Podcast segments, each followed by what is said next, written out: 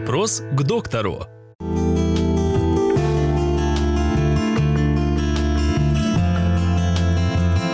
Каковы причины головокружения? Причин головокружения тоже очень много, э, но, как правило, это нарушение кровообращения, то есть нарушен приток крови от шейного отдела к голове.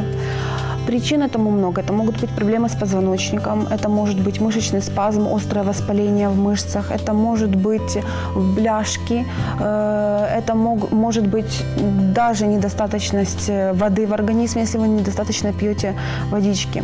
Также это может быть поражение внутреннего уха, когда страдает вестибулярный аппарат.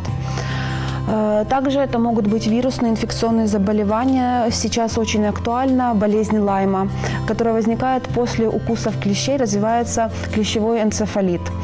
Э, если вас беспокоит голов... головокружение, обязательно обращайтесь к своему доктору.